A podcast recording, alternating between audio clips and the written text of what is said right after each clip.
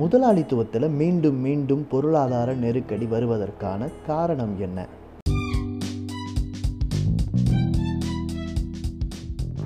இது தோழர் ஒளியோடை நான் சிந்தன் என்று நாம் கேட்க இருப்பது முதலாளித்துவ நெருக்கடி என்றால் என்ன என்கிற தலைப்பில் அபினவ் சூர்யாவுடைய வகுப்பு.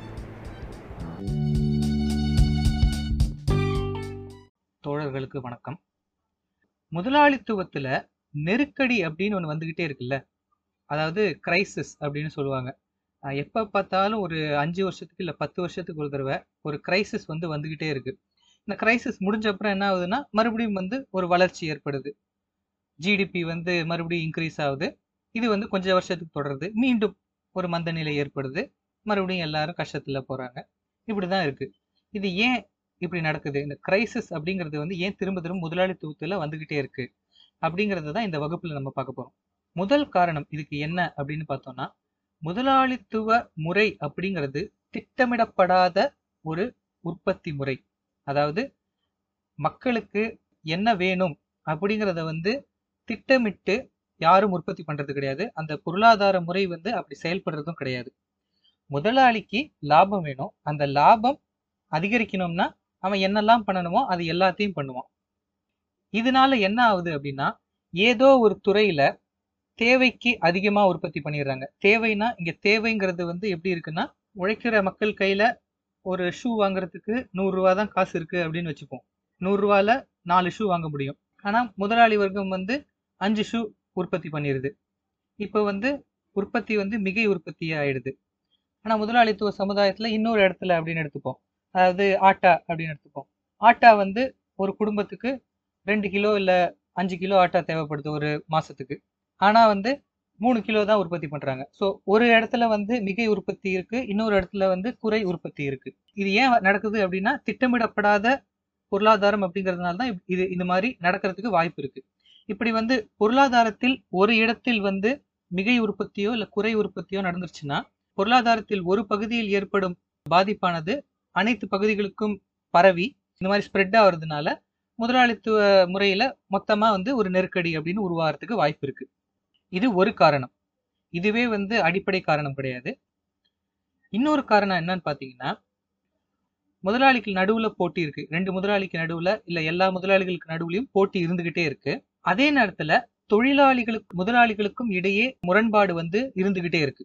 முதலாளிகளுக்கு இடையே இருக்கிற போட்டி நிற்கவே நிக்காது. இப்ப வந்து ஒரு முதலாளி எந்திரத்தை கொண்டு உற்பத்தியை இன்னும் எஃபிஷியண்டா பண்றதுக்கு முயற்சி செய்யல அப்படின்னா அந்த முதலாளி அப்படியே மந்தமா இருப்பான். இன்னொரு முதலாளி வந்து மிஷினை கொண்டு வந்து அவன் உற்பத்தியை வந்து இன்னும் அட்வான்ஸ் ஆக்கிடுவான். அவன் உற்பத்தி பண்ற பொருளை இன்னும் மலிவு விலைக்கு உற்பத்தி பண்ண முடியும். மலிவு விலைக்கு விற்க முடியும். மலிவு விலைக்கு விற்கிறதுனால இந்த மந்தமா இருக்கிற முதலாளி வந்து பிஸ்னஸ்ல இருந்து வெளியேற நேரிடும். இதனால எல்லா முதலாளிகளும் தொடர்ந்து எந்திரமயமாக்கலை செயல்படுத்தி கொண்டே இருக்கும் அவசியம் முதலாளித்துவத்தில் இருக்கு. இதனாலதான். இன்னொரு விஷயம் என்னன்னு பார்த்தோம்னா முதலாளிகளுக்கும் தொழிலாளிகளுக்கும் இடையே முரண்பாடு இருந்துகிட்டே இருக்கு. இப்போ தொழிலாளியை வேலைக்கு வச்சான்னா அவன் வந்து எப்ப பாரு ஸ்ட்ரைக் பண்ணுவான் இல்லாட்டி ஊதியம் அதிகம் கொடு அப்படின்னு கேட்டுக்கிட்டே இருப்பான். தொழிலாளர்கள் மீதான சார்பை முதலாளி வர்க்கம் வந்து குறைத்து கொண்டே இருக்கணும் அப்படின்னு தான் முயற்சி செஞ்சுக்கிட்டே இருக்கும். எனக்கு உற்பத்தி பண்ணணும் ஆனா வந்து இந்த தொழிலாளி வர்க்கத்தை தான் சார்ந்து இருக்கணும் அப்படின்னு எனக்கு இருக்கக்கூடாது. ஏன்னா ஒரு சரியான தலைவலி அப்படின்ட்டு தான் முதலாளிகள் நினைப்பாங்க. இதனால தொழிலாளிகளை வெளியேற்றிட்டு அந்த இடத்துல ஒரு மிஷினை கொண்டு வந்து வைக்கணும். அப்படின்னு தான் முதலாளிகள் வந்து முயற்சி செஞ்சுக்கிட்டே இருப்பாங்க. ஸோ இந்த ரெண்டு காரணத்தினாலையும் எந்திரமயமாக்கல் அப்படிங்கிறது முதலாளித்துவத்தில் தவிர்க்கவே முடியாது. இந்த எந்திரமயமாக்கல் நடக்கும் பொழுது என்ன ஆகுது அப்படின்னு பார்த்தோம்னா ஒரு முதலாளி ஒரு குறிப்பிட்ட சில முதலாளிகள் வந்து எந்திரத்தை கொண்டு வந்து அவர்கள் உற்பத்தியை வந்து மேம்படுத்திடுறாங்க அப்படின்னு வச்சுப்போம். இதனால என்ன ஆகும்னா சிறு உற்பத்தியாளர்கள் போட்டி போட முடியாம அவங்க வாழ்வாதாரத்தை இழந்துருவாங்க.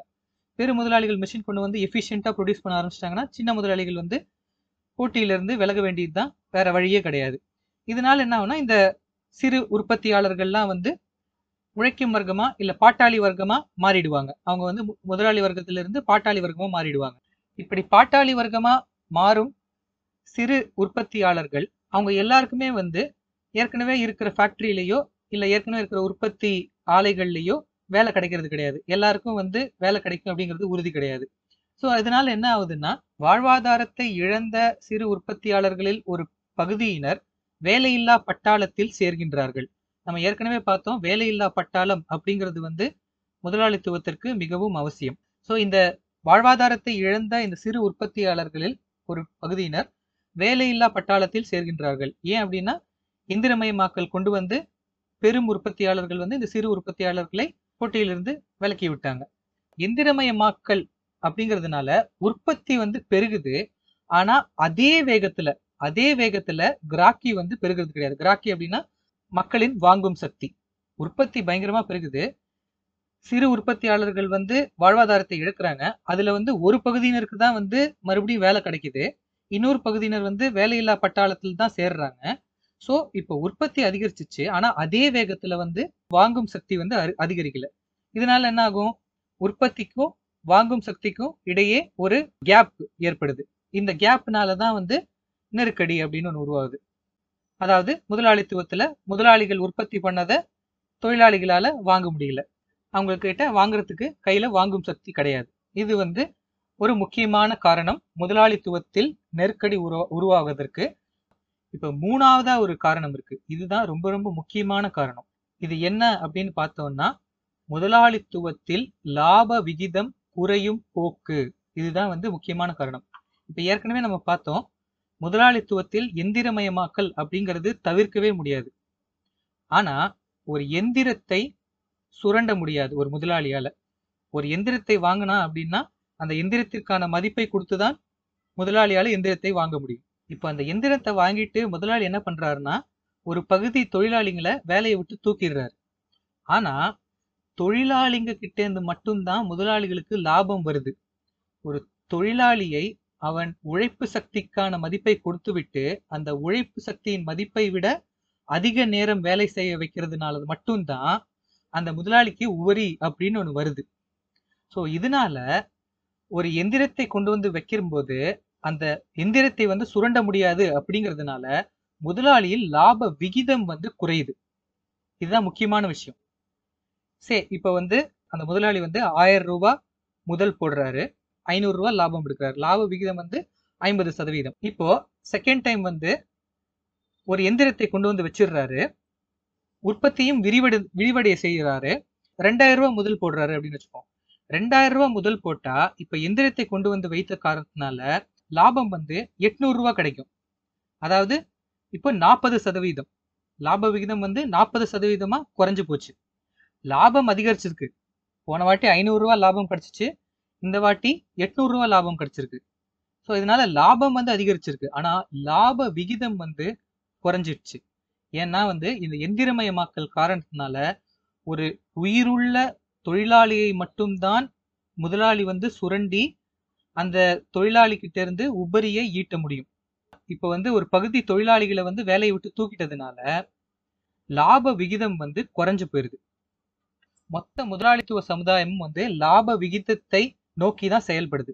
இப்ப எப்படின்னா இந்த எந்திரங்களை கொண்டு வருவதன் மூலமாக முதலாளித்துவம் வந்து உழைப்பு சக்தியை வளர செய்கிறது. அதாவது இன்னும் எஃபிஷியண்டா வந்து ப்ரொடியூஸ் பண்ண முடியும். உழைப்பு சக்தியை வளர செய்யுது. ஆனா லாப விகிதம் வந்து குறையுது. இந்த லாப விகிதம் குறையிறதுனால ஆட்டோமேட்டிக்கா வந்து முதலாளித்துவம் வந்து நெருக்கடியை நோக்கி பயணிக்குது. இந்த லாப விகிதம் வந்து ஐம்பது சதவீதம் நாற்பது சதவீதம் ஆயிடுச்சு. நாற்பது சதவீதம் முப்பது சதவீதம் ஆயிடுச்சு. கிட்டத்தட்ட பத்து சதவீதம் வந்துருச்சுன்னு வச்சுக்கோங்க.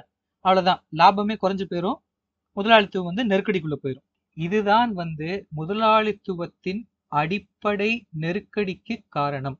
இந்த காரணத்தினாலதான் முதலாளித்துவத்துல நெருக்கடி வந்துகிட்டே இருக்கும். முரண்பாடா இருக்கு பாருங்களேன். உற்பத்தி சக்தி வளருது. ஆனா அந்த வளர்ற உற்பத்தி சக்தினாலேயே முதலாளித்துவத்துல வந்து லாப விகிதம் குறையுது. லாப விகிதம் குறையறதுனால முதலாளித்துவம் வந்து நெருக்கடியை நோக்கி போகுது. உற்பத்தி சக்தி வளர்ந்தா இன்னும் அதிகமா உற்பத்தி பண்ணி மக்கள் எல்லாரும் இன்னும் நல்லா வாழலாம்ல? ஆனா தனி உடைமை அடிப்படையிலான சமுதாயமா முதலாளித்துவம் இருக்கிறதுனால உற்பத்தி சக்தி வளர்றது காரணமாக லாப விகிதம் குறையுது. இந்த லாபம்ன்றது எதனால? தனி உடைமை இருக்கிறதுனால தானே இந்த லாபம் அப்படிங்கிற கேள்வியே வருது. இங்க முக்கியமா புரிஞ்சுக்க வேண்டிய விஷயம் என்னன்னா இந்த லாப விகிதம் குறைவது அப்படிங்கிறது வந்து ஒரு போக்கு அதாவது டெண்டன்சி அப்படின்னு சொல்லுவார் Marx. It is not a law அதாவது இப்போ ஃபார் எக்ஸாம்பிள் கிராவிட்டி அப்படிங்கிறது ஒரு லா ஒரு ஆப்பிள மேல தூக்கி போட்டா அது கண்டிப்பா கீழே வந்து தான் ஆகும். அதை நீங்க தடுக்கவே முடியாது. அந்த கிராவிட்டி அப்படிங்கிறது லா அது எப்பவுமே கீழே விழுந்து தான் ஆகும் ஆப்பிள் ஆனா இந்த லாப விகிதம் குறைவது அப்படிங்கிறது எப்பவுமே நடக்கிறது கிடையாது. ஆனா இந்த போக்குல தான் போகும். அதாவது ஒரு கடைசி ஒரு நாற்பது ஐம்பது வருஷத்தை எடுத்து பார்த்தோம்னா குறைஞ்சிக்கிட்டே வரும். அதுக்கப்புறம் நெருக்கடி வரும். நெருக்கடி வரும் பொழுது இந்த நெருக்கடியிலிருந்து மீளும் காலத்தில் அதிகரிக்கும். மறுபடியும் நெருக்கடியிலிருந்து மீ அஹ் முதலாளித்துவம் மீளும் அதிகரிக்கும். லாப விகிதம் அதிகரிக்கும். மறுபடியும் குறைஞ்சிக்கிட்டே வரும். மறுபடியும் நெருக்கடி வரும். நெருக்கடியிலிருந்து மீளும் பொழுது லாப விகிதம் மறுபடியும் அதிகரிக்கும். மறுபடியும் குறைஞ்சிக்கிட்டே வரும். இப்படிதான் வந்து முதலாளித்துவத்தில் இந்த போக்கு இருந்துகிட்டே இருக்கும். இந்த நெருக்கடி வரும் அதிகரிக்கும் அப்படின்னு சொல்றேன்ல எப்படி அதிகரிக்குது? இந்த நெருக்கடி காலத்துல என்ன ஆகும்னா சின்ன சின்ன உற்பத்தியாளர்கள் இந்த சின்ன சின்ன பிஸ்னஸ்லாம் வந்து காலி ஆயிரும் போண்டி ஆயிரும். ஸோ இதனால இந்த சின்ன சின்ன பிஸ்னஸ் கிட்ட இருக்கிற உற்பத்தி சக்தி இருக்குல்ல இந்த சின்ன சின்ன பிஸ்னஸ் கிட்ட இருக்கிற மிஷினு எல்லா ஃபேக்ட்ரி இதெல்லாம் வந்து எதுவுமே செய்யாம யூஸே ஆகாம ஐடிலா இருக்கும் மந்தமா இருக்கும். இதனால வந்து உற்பத்தி சக்திகள் வந்து அழியுது. உற்பத்தி சக்திகளை வளர்த்த அதே முதலாளித்துவம் நெருக்கடி சமயத்தில் உற்பத்தி சக்திகளை அழிக்குது. ஸோ இந்த உற்பத்தி சக்திகள் அழியறதுனால என்ன ஆகுதுன்னா மறுபடியும் வந்து லாப விகிதம் வந்து அதிகமாகுது. பிளஸ் இந்த நெருக்கடி காலகட்டத்தில் இந்த சின்ன சின்ன உற்பத்தியாளர்கள்லாம் வந்து போட்டி போட முடியாம விலகி போவது காரணமாக பெரிய உற்பத்தியாளர்கள் வந்து இன்னும் வலுப்பெறுறாங்க காம்படிஷன் வந்து கம்மியாகுது. காம்படிஷன் கம்மியாச்சுன்னா அந்த பெரிய உற்பத்தியாளர்களுக்கு வந்து லாபம் வந்து லாப விகிதம் வந்து அதிகரிக்கும். ஸோ இதனால தான் நெருக்கடி காலம் வரும்பொழுது பெரிய உற்பத்தியாளர்களின் லாப விகிதம் அதிகரிக்குது. இப்படிதான் வந்து ரெக்கவரி வருது. மறுபடியும் இன்னொரு ஒரு விஷ வழி பார்த்தோம்னா பெரும்பாலும் இந்த நெருக்கடி காலகட்டத்தில் தான் தொழிலாளி வர்க்கத்திற்கு எதிரான சட்டங்கள் இயற்றப்படும். இப்ப இந்த கொரோனா காலத்திலே பாத்தீங்கன்னா இந்த கொரோனா காலத்தில் தான் வந்து தொழிலாளர் சட்டம் அப்படிங்கறத அந்த லேபர் கோட் அப்படிங்கறத நாற்பது கோடை வந்து நாலு கோடா மாத்தி சட்டத்தை ஈட்டுனாங்க மோடி அரசு. ஸோ இப்படிதான் நெருக்கடி காலத்துல தான் வந்து தொழிலாளர்களுக்கு எதிரான சட்டங்கள் இயற்றப்படும். இந்த தொழிலாளர்களுக்கு எதிரான சட்டங்கள் இயற்றப்படும் பொழுது தொழிலாளி வர்க்கம் வந்து சுரண்டப்படுவது இன்னும் அதிகரிக்கும். ஸோ தொழிலாளி வர்க்கத்தை வந்து இன்னும் கடுமையா சுரண்டுறாங்க. முதலாளி வர்க்கத்தின் லாப விகிதம் இதனால் அதிகரிக்கும். இப்படிதான் வந்து ஒரு கிரைசிஸ்ல இருந்து கேபிட்டலிசம் வந்து ரிக்கவர் ஆகுது. இது ரிக்கவர் ஆகி கொஞ்ச நாளைக்கு வந்து லாப விகிதம் அதிகரிக்கும். எல்லா ஜிடிபி எல்லாமே அதிகரிக்கும். அப்படியே பொற்காலம் அப்படின்ற மாதிரி சொல்லுவாங்க. எல்லாமே அதிகரிச்சுட்டு மறுபடியும் வந்து குறைய ஆரம்பிக்கும். குறைய ஆரம்பிக்கும் பொழுது மறுபடியும் வந்து கிரைசிஸை நோக்கி முதலாளித்துவம் போகும். ஆயிரத்தி தொள்ளாயிரத்தி இருபதுகள் முப்பதுகள் காலகட்டத்தில் கிரேட் டிப்ரெஷன் அப்படின்ட்டு சொல்லுவாங்க. பெரும் வீழ்ச்சி அப்படின்ட்டு முதலாளித்துவத்தின் பெரும் வீழ்ச்சி. இது இந்த கிரேட் டிப்ரெஷனுக்கு காரணம் இதுதான். இந்த லாப விகிதம் வந்து குறைந்ததன் காரணமாக முதலாளித்துவம் வந்து ஒரு பெரும் நெருக்கடிக்குள்ள போயிடுச்சு அதே தான் வந்து அதுக்கப்புறம் ஆயில் கிரைசிஸ் அப்படின்னு சொல்லுவாங்க. ஆயில் கிரைசிஸ் அப்படிங்கிறது வெளியில தோற்றம். ஒரு முதலாளி அறிஞர் முதலாளித்துவ அறிஞர்கிட்ட கேட்டா இந்த ஓபெக் நாடுகள்லாம் வந்து கச்சா எண்ணெய் விலையை வந்து அதிகரிச்சிட்டாங்க. அதனாலதான் வந்து கிரைசிஸ் வந்து முதலாளித்துவம் கிரைசிஸ்ல போயிருச்சு நெருக்கடிக்குள்ள போயிருச்சு அப்படின்னு சொல்லுவாங்க. இது வந்து ஒரு சிம்டம் அவ்வளவுதான். அடிப்படையில இந்த நெருக்கடி வந்ததுக்கு காரணம் என்னன்னா லாப விகிதம் குறைந்தது. மறுபடியும் வந்து ஆயிரத்தி தொள்ளாயிரத்தி தொண்ணூ தொண்ணூறுகள்ல வந்து டெட் கிரைசிஸ் அப்படின்னு வருது. கடன் காரணமாக நெருக்கடி. இந்த மூன்றாம் உலக நாடுகள்லாம் வந்து முதலாம் உலக நாடுகளுக்கு கொடுக்க வேண்டிய கடனை வந்து திருப்பி கொடுக்க முடியாம இந்தியா கூட வந்து பேலன்ஸ் ஆஃப் பேமெண்ட் கிரைசிஸ் அப்படிங்கிற ஒரு சூழ்நிலைக்கு போச்சு. இதுக்கும் காரணம் வந்து லாப விகிதம் குறைந்தது. முக்கியமா இந்த ஆயிரத்தி தொள்ளாயிரத்தி தொண்ணூறுல வந்து கிரைசிஸ் வந்துச்சுல்ல. இப்போ கிரைசிஸ் வந்தப்போ எப்படி வந்து முதலாளித்துவம் வந்து சமாளிச்சிச்சு அப்படின்னு பார்த்தா உலகமயமாக்கல் அப்படிங்கிறத தான் வந்து அப்பதான் முதல் முறையாக கொண்டு வராங்க. உலகம் முழுக்கம் இருக்க தொழிலாளிகள் வந்து சுரண்டப்படுறாங்க. முதலாளித்துவ ஏகாதிபத்திய முதலாளித்துவத்தால் சுரண்டப்படுறாங்க. இதனாலதான் வந்து உலகம் முழுக்க வந்து தொழிலாளி வர்க்கம் சுரண்டப்படுவது இன்னும் தீவிரமடையுது. இந்த சுரண்டல் அதிகரிக்க காரணமாக மறுபடியும் லாப விகிதம் வந்து அதிகரிக்குது. இப்படிதான் வந்து முதலாளித்துவம் வந்து மீண்டு வந்துச்சு. இந்த உலகமயமாக்கல் காரணமாக தொழிலாளி வர்க்கம் மேலும் சுரண்டப்படுவதன் காரணமாக முதலாளித்துவம் மீண்டு வந்துச்சு. மறுபடியும் கிரைசிஸ்ல போச்சு. ரெண்டாயிரத்தி எட்டுல கிரேட் ரிசெஷன் பெரும் மந்த நிலை அப்படின்னு ஒன்று உருவாச்சு. இப்போ அந்த ரெண்டாயிரத்தி எட்டு ரிசெஷனுக்கு வந்து ஒரு முதலாளித்துவ அறிஞர்கிட்ட போய் என்ன காரணம் அப்படின்னு கேட்டீங்கன்னா திருப்பி செலுத்த வழி இல்லாதவங்களுக்குலாம் வந்து பேங்க்ஸ் வந்து கடன் கொடுத்துட்டாங்க. இதனாலதான் வந்து இந்த நெருக்கடிக்குள்ள போயிடுச்சு அப்படின்ட்டு காரணம் சொல்லுவாங்க. அந்த பேங்க்லாம் வந்து ஏன் வந்து கடனை திருப்பி கொடுக்காதவங்களுக்கு கூட கடனை கொடுக்கணும் அப்படிங்கிற நிர்பந்தத்துக்கு ஆளானாங்க. அதை ஃபஸ்ட் யோசிக்க வேணாமா? ஏன் அப்படின்னா லாப விகிதம் குறைந்தது. அதனால மேல் நிறைய இன்னும் ரிஸ்க் எடுக்கலாம் இன்னும் ரிஸ்க் எடுக்கலாம். பேங்க்ஸ் எல்லாம் வந்து இன்னும் ரிஸ்க் எடுத்து ரிஸ்க் எடுத்து நிறைய லோன்ஸ் கொடுத்தாங்க. கடைசியில வந்து ஆப்வியஸா வந்து இந்த முதலாளித்துவத்தில் லாப விகிதம் குறைஞ்சிக்கிட்டே இருக்குன்றதுனால அதை வந்து திருப்பி செலுத்த முடியாம போயிடுச்சு. இதனால வந்து நெருக்கடிக்குள்ள போயிருச்சு. இதே நிலைமை தான் வந்து டூ தௌசண்ட் நைன்டீன் டுவெண்ட்டி வரைக்கும் தொடர்ந்துகிட்டு இருந்துச்சு. அதுக்கப்புறம் கொஞ்சம் ரிக்கவரி ஆச்சு. அதுக்கப்புறம் திருப்பி பார்த்தோம்னா ரெண்டாயிரத்தி பதினாலு பதின ப- பார்த்தோம்னா நெருக்கடி ஆரம்பிக்க ஆரம்பிச்சிச்சு. ஜிடிபிலாம் குறைய ஆரம்பிக்கு ஆரம்பிக்குது. ரெண்டாயிரத்தி பத்தொன்பது முடிவு ரெண்டாயிரத்தி இருபது துவக்கத்திலாம் வந்து ஜிடிபி வந்து பயங்கரமாக வீழ்ச்சி அடைஞ்சிச்சு. அதுக்கப்புறம் தான் கொரோனா வந்துச்சு. கொரோனா அப்படிங்கிறது ஒரு ட்ரிகர் ஏற்கனவே கீழே போயிட்டு இருந்துச்சு. ஒரு ஒரு என்ன சொல்றது மலையிலேருந்து மலையோட எட்ஜில் வந்து ஒரு கார் நிற்கிது அதுக்கு எப்போ வேணால் கீழே விழலாம்.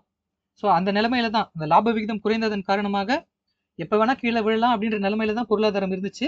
கொரோனா வந்து அதை வந்து கீழே தள்ளி விட்டுச்சு அவ்வளோதான் இந்த கொரோனானால தான் வந்து நெருக்கடி வந்துச்சு அப்படின்னு நம்ம நினைக்கக்கூடாது. முதலாளித்துவத்தின் லாப விகிதம் குறைந்ததன் காரணமாக தான் இந்த நெருக்கடி சூழலுக்கு நாம் வந்தோம். இப்படித்தான் வந்து முதலாளித்துவத்தில் நெருக்கடிகள் மீண்டும் மீண்டும் வந்து கொண்டே இருக்கிறது. இது தவிர்க்கவே முடியாது. இது ஏன் அப்படின்னு பார்த்தோம்னா இது எல்லாமே வந்து கோயிங் பேக் டு பேசிக்ஸ் முதலாளித்துவத்தின் அடிப்படை முரண்பாடு. சமூக உற்பத்தி உற்பத்தி சக்திகள் வளருது சமூக உற்பத்தி ஆகுது ஆனா வந்து உடைமையெல்லாம் தனி உடைமையா இருக்கு. அதனாலதான் வந்து எந்திரமயமாக்கல்னால உற்பத்தி பெருக்குறாங்க. ஆனா வந்து லாப விகிதம் குறையுது. லாபம்ங்கிறது எதனால வருது? தனி உடைமையா இருக்கிறதுனால தானே. அது எல்லாத்தையும் வந்து ஒழிச்சு கட்டணும் அப்படின்னா திட்டமிட்ட பொருளாதாரத்தை நோக்கி நாம் செல்ல வேண்டும். பொது உடைமை சமுதாயத்தை நோக்கி நாம் செல்ல வேண்டும். இதுதான் வந்து ஒரே தீர்வு. இப்போ இந்த வகுப்பு மூலமா தோழர்களுக்கு முதலாளித்துவத்திலேயே மறுபடியும் மறுபடியும் இந்த கிரைசிஸ் வந்துகிட்டே இருக்கு அப்படின்னு புரிஞ்சிருக்கும் அப்படின்னு நினைக்கிறேன். இதுக்கப்புறம் எப்படி சோசியலிசத்தை நோக்கி போகணும் அப்படிங்கிறது சோசியலிசம் என்றால் என்ன அப்படின்னு பார்த்துட்டு எப்படி சோசியலிசத்தை நோக்கி போகணும் அப்படிங்கிறத வந்து நம்ம புரிஞ்சுக்கலாம் அடுத்த வகுப்புல.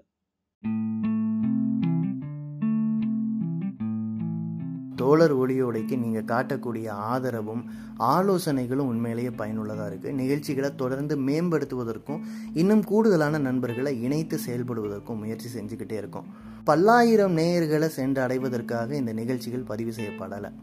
மார்க்சியத்தை கற்க விரும்பக்கூடிய மாணவர்கள் மார்க்சியத்தை தொடர்ந்து கற்று மேம்படுத்த விரும்பக்கூடிய செயல்பாட்டாளர்கள் அவர்களுக்கு தான் இந்த ஒளியோடை பயனுள்ளதாக இருக்கணும்.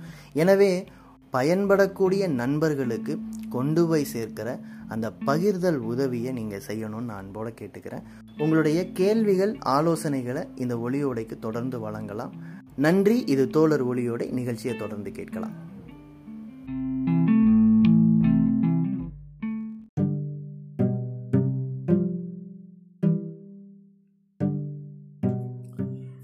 கேட்ட அனைவருக்கும் நன்றி இது தோழர் ஒளியோட இணைந்திருங்கள்.